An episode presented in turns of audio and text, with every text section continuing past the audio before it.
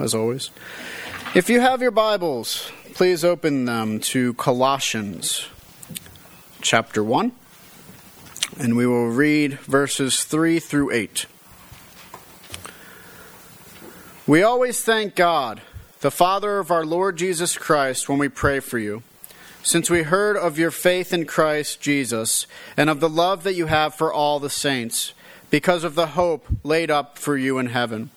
Of this you have heard before in the word of the truth, the gospel, which has come to you, as indeed in the whole world it is bearing fruit and growing, as it also does among you, since the day you heard it and understood the grace of God in truth, just as you learned it from Epaphras, our beloved fellow servant.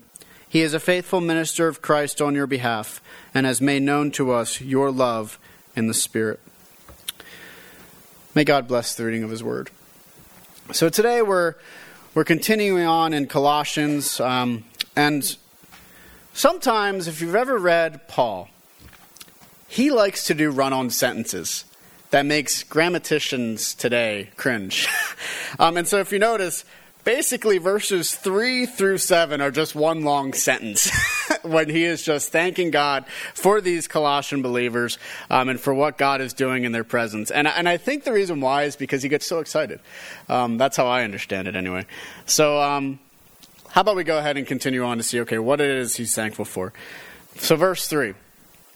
We always thank God, the Father of our Lord Jesus Christ, when we pray for you so the letter continues after the introduction with thankfulness. We should notice that Paul says we, uh, reminding us that Paul is not only writing by himself, but likely involves at least Timothy, if not others who are with him. As it is, Paul and others with him thank God, specifying that they thank the Father of our Lord Jesus Christ. In this way, Paul focuses on the Father, but by saying it this way shows the proximity of Christ to the Godhead, something which is a major theme throughout the book of Colossians. This is all done while they're in prayer. We can imagine a time when we are speaking to God in our prayers on behalf of others and simply being thankful for that person. So it is with Paul. When he prays on their behalf, he can't help but thank God for them when he does pray for them. Now, verse 4. Since we heard of your faith in Christ Jesus and of the love that you have for all the saints, and then part of 5, because of the hope laid up for you in heaven. At this point, we may be wondering why Paul and the others um, have such esteem for the believers at Colossae. Many of us remember the letter to Galatians, and here or there, he never addressed them in this manner. He never thanked God for them the way that he does for the believers in Colossians. Um, so, what causes him to address those in Colossae so kindly rather than, let's say, Galatians? Well, first is what Paul and the others have heard concerning their faith in Jesus Christ. Um, faith itself is essential to Christianity, as it is through faith in Christ that we attain salvation. By having faith in Christ, it indicates that they belong to the family of God through him. This logically would give any Christian great joy and thanks. But it is not only in their faith, but also it is reported that they have love for all the saints.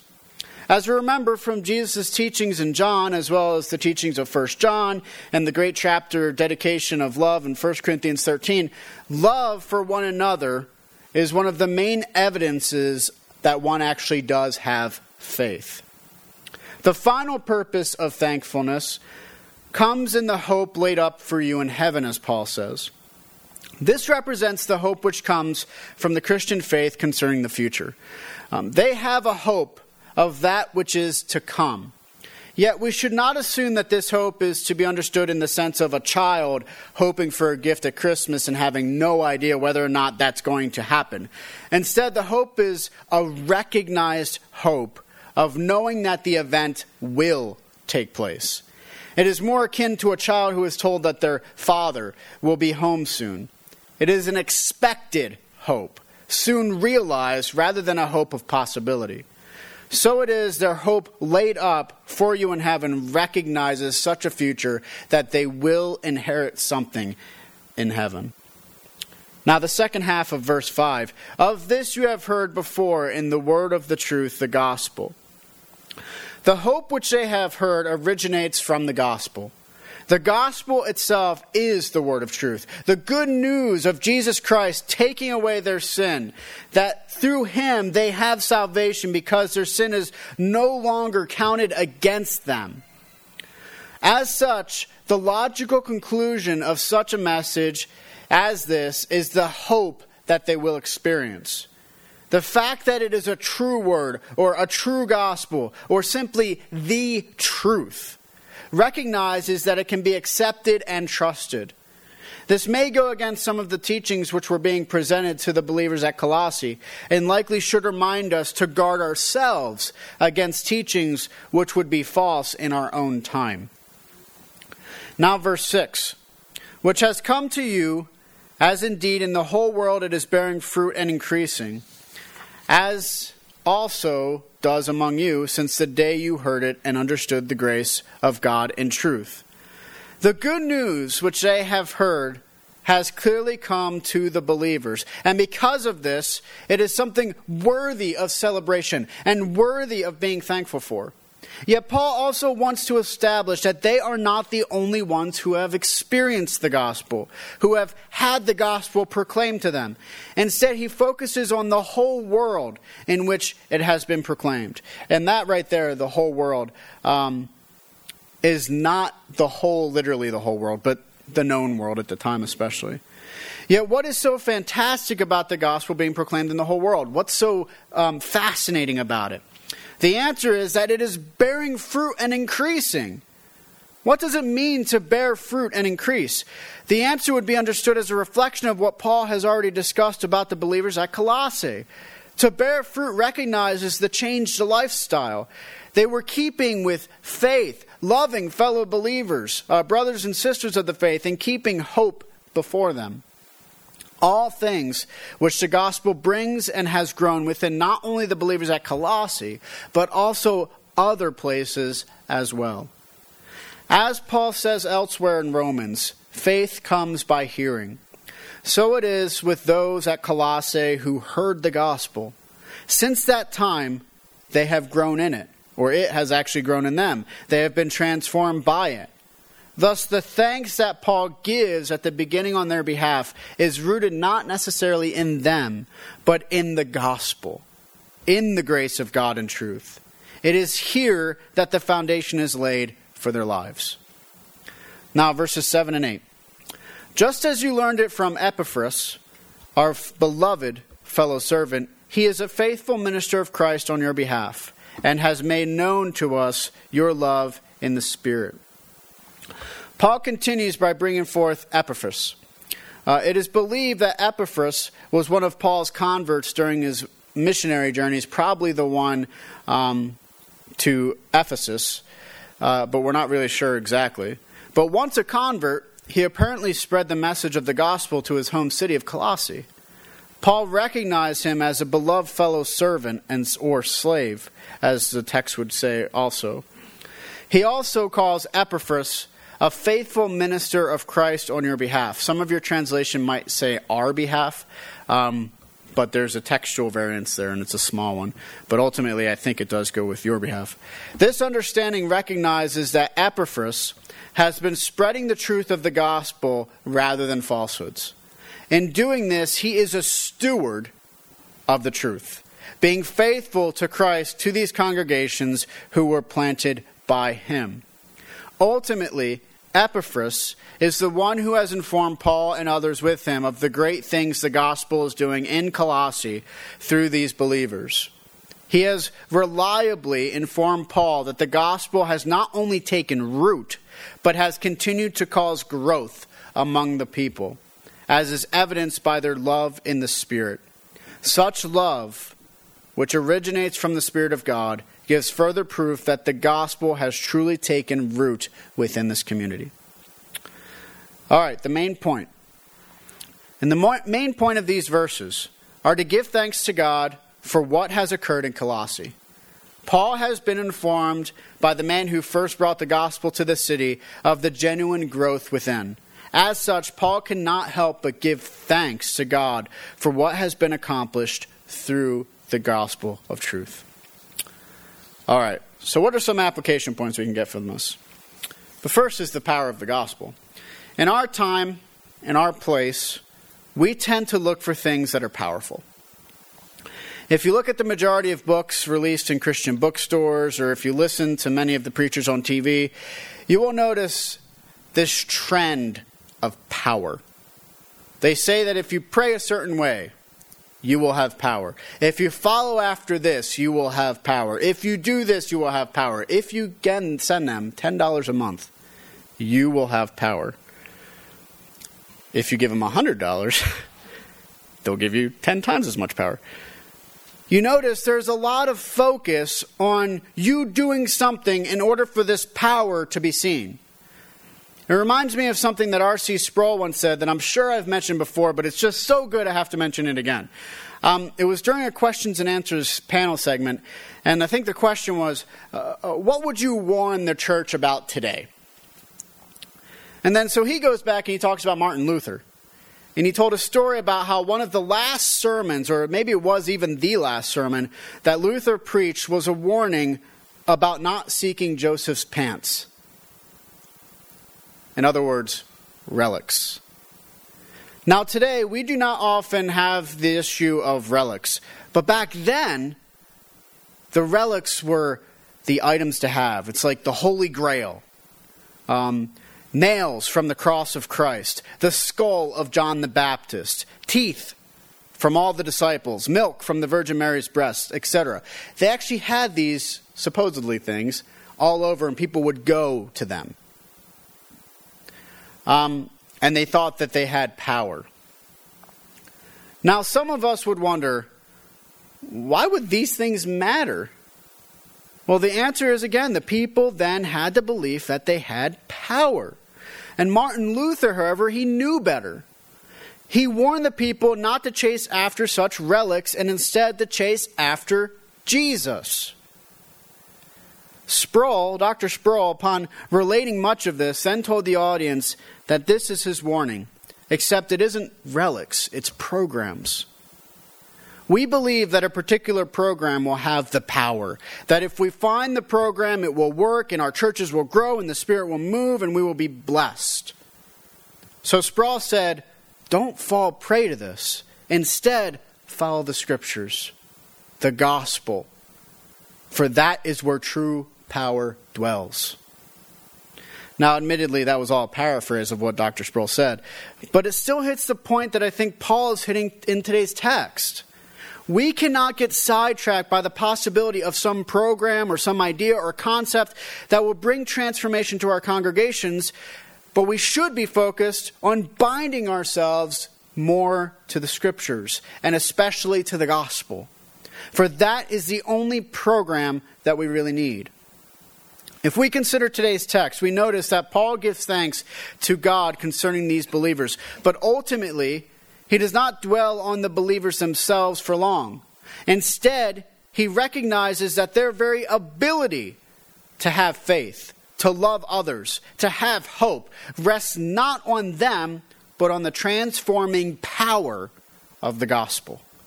It is the gospel which has taken root, and it is the gospel which has caused growth within them.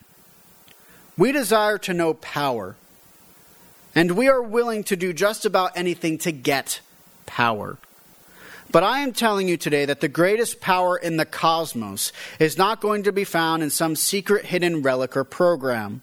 Instead, the greatest power in all the cosmos is found in the gospel of Jesus Christ, which transforms those who hear it from being enemies of God, dead in their sin, to children of God, alive in Christ. It is this gospel within us that causes us to grow, because it is the truth of God and His very word within us. Sometimes I think we can get tired of it. Sometimes I think we can hear the story so often that we forget just what it has done for us. We can forget what it means to hear the gospel and to have it bear fruit and cause growth within us. Within us. We can forget about the supernatural work of the gospel in our lives. Consider it again. Before the gospel, sin reigned in your life. Before the gospel, you loved sin. You dwelled in the mire of sin. It was your home. Sure, you had your good moments, but the truth is, even your good moments were marred because you never glorified the God through whom all good comes. Even the good we do for, without God, no good would exist. Then the gospel comes. Transformation occurs. Whereas once you were at war with righteousness, morality, virtue, goodness, now you are at peace with them. Now these are the things that you can seek, that you can find, you can grow into, and actually do. It casts off the death of sin, which you possess, and places you in the life of Christ it is because of what Christ has done which allows you to do this. It is the gospel transforming your heart, your mind, your soul, your strength, which enables you to become a warrior against darkness itself. Do you think such a transformation is a small thing? Consider it even further. Consider what the scriptures say that you were dead in your sin. Consider that. Dead in sin. You were once so wrapped up in sin that death already claimed you while you still breathed.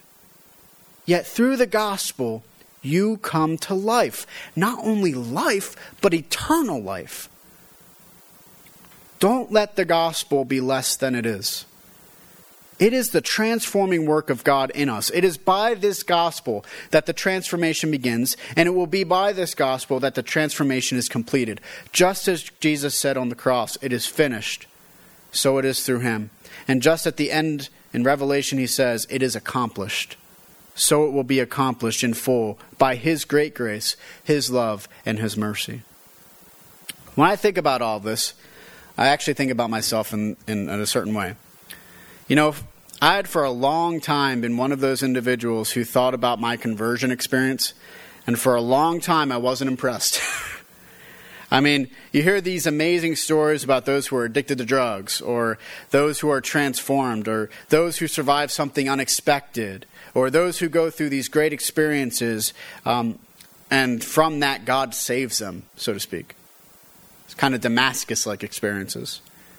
So when I heard these, I thought, well, that isn't my story at all. I grew up in the church. I could barely tell you exactly the moment of my salvation because I was saturated by it from the time of my birth. I was like a Jonathan Edwards. And Edwards, he struggled with that for all of his life, too. So I would think of my story as well, God saved me. But if only I had considered it even more, if only I had realized that as wonderful and spectacular and miraculous as these other stories of transformation are, the simple truth is every one of us has the greatest of stories because if we are in Christ, we were all once dead in our sin and now brought to life. That is your story if you are in Christ. It is no small thing. Not only is this spectacular and wonderful, it is supernatural. It is the work of God in you. You dare think anything like that is small? That the work of God is small? It's not small. It's not small at all. I almost sounded like Dr. Seuss. So, as brothers and sisters of the faith, I encourage you to consider the greatness of the gospel which God has provided for you, to consider what it means for the gospel to cause you to be able to bear fruit, and what it means for it to be increasing in you. For it is increasing in you day by day if you are in Christ. And it is doing it through its very own unfathomable power within us. And that is a great thing. Alrighty, the second point is faith, hope, and love. I don't know if you noticed, but within today's text, we see what can be called the triad of the Christian faith. In particular, we saw how there was faith, hope, and love. These three terms are used by Paul in 1 Corinthians 13 when describing what remains, what the foundation of the Christian life is. And in that chapter, he considers love to be the greatest of the three. Yet we want to consider what it means for faith, hope, and love to be so pivotal to Christianity. Why are these three so frequently seen throughout not only Paul's letter, but all of the New Testament and even in the Old Testament? What causes these three to be our foundation, so to speak? Well, let's look at each one. Faith. As Paul says in this letter, is specified to a particular person, and that is Jesus Christ. Those who are believers have faith in Christ Jesus. What does this mean? Well, in Romans, it recognizes that faith is the key to salvation. It is through faith in Christ that we are considered righteous before God. It is not what we have done, but what the new man has done, Jesus Christ. Thus, faith is a pillar for our religion because it is by faith we're saved. It is because of what Christ has done and believing in what he has done that we find our salvation. This is a wonderful thing to consider, for it reminds us of what Christ proclaimed that his yoke is easy, his burden is light. It is true, for in Christ we do not work out our salvation, it is given to us by faith in Christ as a gift. That salvation places us with Christ, who is God, and in this way, when we are in God, we are spared from judgment because all of our sins have been taken away by his blood. And that's something, if you remember at the end of Joel, that we talked about being in God rather than against him. Now, the second pillar in today's text is love. Paul commends them on their love for those who are in the faith, for the saints. This reminds us of the Gospel of John when Jesus tells his disciples that if you love me, you will follow my commandment, and my commandment is love one another. Likewise, in 1 Corinthians 13, the epic chapter on love, the focus is actually not on outsiders, but instead on the assembly. The love described as a spiritual gift, one which all believers have received and should continue to seek to live by day by day. In 1 John, love is the evidence that one truly believes in the gospel of Jesus. By loving one another, it becomes the evidence that one is truly saved. Thus, love is the assurance of faith. By loving God with all of who we are and loving each other, then we can be sure that we are in Christ. Finally, Paul focuses on hope today. And hope is interesting. We hope for a lot of things. When we were kids, we hoped for, you know, gifts. When we got older, older we hoped to receive a check in the mail for a million dollars. I kid you not, every time I go to the mailbox, I'm like, maybe, maybe today. It'll, someone will just be like, here you go. I don't know why. but there is another kind of hope that was hinted at as earlier. A hope in which it is not for something which may come, but something which is going to happen. I used the example earlier of a child who is eagerly hoping for their parents to get home. It isn't so much a hope of possibility, but an expectation that they will be there. They know they're going to be there. So it is a hope which we have in Christ. It is not a hope which we are unsure of. Instead, it is an expectation of what will occur. We can have such an expectation because we know God. And in knowing God, it allows us to trust in Him to do as He promised. This should cause us to see that there would be repercussions to such a hope. If we are eagerly hoping for the day of Christ's return, we are going to act like it. If we are having an expectation of the hope which is before us in heaven, we will live that way. If faith urges us to have a loving lifestyle, hope is what keeps us going during hard and difficult times. It reminds us that it's not in vain. So be excited about these things. Be comforted with your faith. Seek love. Never lose sight of the hope which we have in Christ Jesus. In all of these things, we know that God is for us because he has saved us through his Son and he transformed our lives into lives of love for each other and for him, giving us the hope we have of a glorious future in his eternal kingdom. Alrighty, this leads us to another point. The actually, this has changed now. I originally said the importance of hearing and knowledge, but it's supposed to be, I believe, the grace in hearing and knowing. One short point that I think we should look at today is how important it is for the people to have heard the gospel as well as understood the gospel. Something which is significant is the fact that the gospel is something which is proclaimed. Paul uses this same terminology in Romans when he describes how blessed are the feet of those who proclaim the gospel. This first point of hearing reminds us of the importance of communication, as well as the blessing we receive for being able to partake in communicating the gospel to others. Communication should not surprise us. It is the way which we relate to each other, um, and it is the way in which we gain knowledge from each other. Through communication, we can gain understanding and wisdom. Thus, God uses communication as a way for us to proclaim the gospel of Christ. And when we proclaim and others hear, then there's the possibility of salvation on the person who does, in fact, hear. Likewise, I think it is fascinating that we get to partake in this. God could easily have made salvation to be very different, one in which we would have no ability to partake. It's just all Him. Yet he didn't. Instead, he lifts us up to be vessels of his honor and his glory by being able to proclaim the gospel of Christ to others. This is something truly, truly marvelous in my mind to consider, as it reminds us that God uses us for his glory. The final point from this, however, is that it is not enough to hear the gospel. And this is something which is true for us today, something rather important. Sometimes we believe that once someone has heard the gospel, then they're good to go with God, so to speak. But that isn't true according to the scriptures.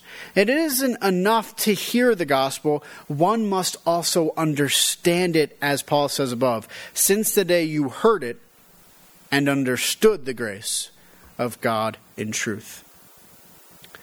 There's a lot to unpack in that.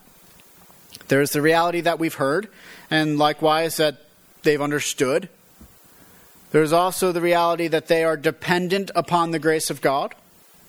Likewise, they have understood the truth. Now, in a world which doubts truth, a world which would cause us to even doubt knowledge, to be able to not only hear the truth, but to understand it and to know it is significant, I think. To know and to understand are elements of knowledge. Therefore, it is a reminder to us that the gospel will affect not only one's heart, but also one's mind that by God's grace we are saved through his communication of the gospel and the transformation which occurs in us by God's grace to understand the gospel itself. And that is the reality of it. We are all dependent upon the grace of God. It is His grace which first brought the gospel. It is His grace which allows us to partake, to proclaim, and to hear the gospel. And it is His grace which causes us to understand the truth of the gospel more and more in our lives. So be encouraged to dwell in His grace, knowing that it will lead you further into His glory as you seek Him out day by day. Now, in all of that, it reminds us of the gospel of Jesus. Um, and again, it's so easy to see in Paul the gospel. he was quite articulate and not only looking at the gospel um, as a whole picture, but then focusing on certain points of the gospel and you get up close. It's like a painting. Um, have you guys ever seen a really great painting by a great artist? Just uh, even in a book. And like you look at it and it's like, oh yeah, that's wonderful. But then you zoom in on the masterful strokes and you see just how wonderful each little detailed expression is. That's the gospel. It's the same way. When you take a step back, it's beautiful, it's wonderful. And then you take a step in and you look real close and you're like, wow, it's all wonderfully connected in glory and wonder. And it's spectacular. Um, and so the gospel begins with our origins. It begins with that we are, and the universe were created by the word of God. Uh, we, in particular, were created in the image of God, and because of that, we have this imprint of the divine on us. But it's also a recognition that because we have this, this image of God, we also have other attributes as well. Um, we have the ability to reason. We have the ability for knowledge. We have the ability um, to love, to know morality, to communicate. That's a huge thing. Um, and also to build things like culture and have ideas and dreams, and also to be able to contribute to art and society. Um, and it's because of God that this is even capable within us. But it also leads us to the reality that all humans have dignity, sanctity, and worth to their lives. And in a time like today, a time like today, especially in the United States, I'm going to be political. I'm going to do it. We need to hear people have dignity, sanctity, and worth. All people. We have to remind ourselves that every person has the imprint of the divine on them. And that does not justify anyone doing evil things. It simply reminds us that each person has that. Um, and so that's as far as I'm going to go with that at this point, because I think you should be able to see the repercussions of that. Hatred does not lead anywhere, regardless of who begins it. And we have to condemn all hatred, from left, right, middle, whatever. Um, because in the end, we have to be the prophetic voice in this society. We have to be the ones to stand up and say, that's wrong, regardless of where it comes from. Um, and if we don't stand up and say that, and if we start to ignore our own origins, then you know what? The society is going to fall apart, like it's doing. Um, and so I think that's why it's so important for us to hear this origins thing again and again and again, because in our society, it's not being taught. and we have to be the ones to teach it. But because we are created in the image of God, we also know that there was a fall. Um, being created in the image of God means that we all have personal freedoms, we have personal will, we have choice, so to speak. And because, well, a certain amount of choice. And because of that, humanity chose to sin against God. We chose darkness. We chose um, sin. And because of that, we have guilt. We have broken relationships between God, ourselves, each other, and the world around us. And unfortunately, this guilt requires something, and that's what we would call a punishment. And so, how can we be saved from this punishment? If you notice, I added something in today's PowerPoint an underline. And I did that for a reason, and I'll explain in a second. Um, the way that this happens, the way that we can have this guilt removed so that we are not punished, is by one thing, and that is by Jesus Christ. Jesus came, He lived, He died, He rose again in time, space, history, and flesh, so that those who believe in Him would have the guilt purged from them, so that those who believe in Him would be considered children of God. And the reason why I underlined redemption today is because Paul talked about it today. He talked about this specific area today in the text. And it had to do with the fact that in Jesus Christ, faith in Christ is the gospel. It's the crux of the gospel. Um, and so it's through Christ that redemption comes. It is through faith in Him that redemption comes. And you know what? It also leads, this redemption doesn't just lead to salvation against judgment, it also leads to redemption for all of our bodies. And that's what we see also in the text. Because guess what? The Colossians are commended for what? Loving the saints and for their continued hope. That's a redemption of our lives completely. That we're able to love each other and also able to have hope for the future. Um, and so the redemption of Christ is a complete and total redemption over all things in our lives, and that's something we cannot forget. Um, and that redemption will lead us to repentance as a lifestyle. Um, and so, because of that, though, it leads to the future, and that's something also we talked about the hope stored up for you in heaven. Um, now, there's a problem, though. There are those who do not look at the redemption and who reject the redemption of God. And for those who do reject the redemption of God, there is no hope for them because they're still in their sins. And if you remain in your sin before God, God will only judge you for your sins. It's the reality that we see. However, there's always hope in redemption.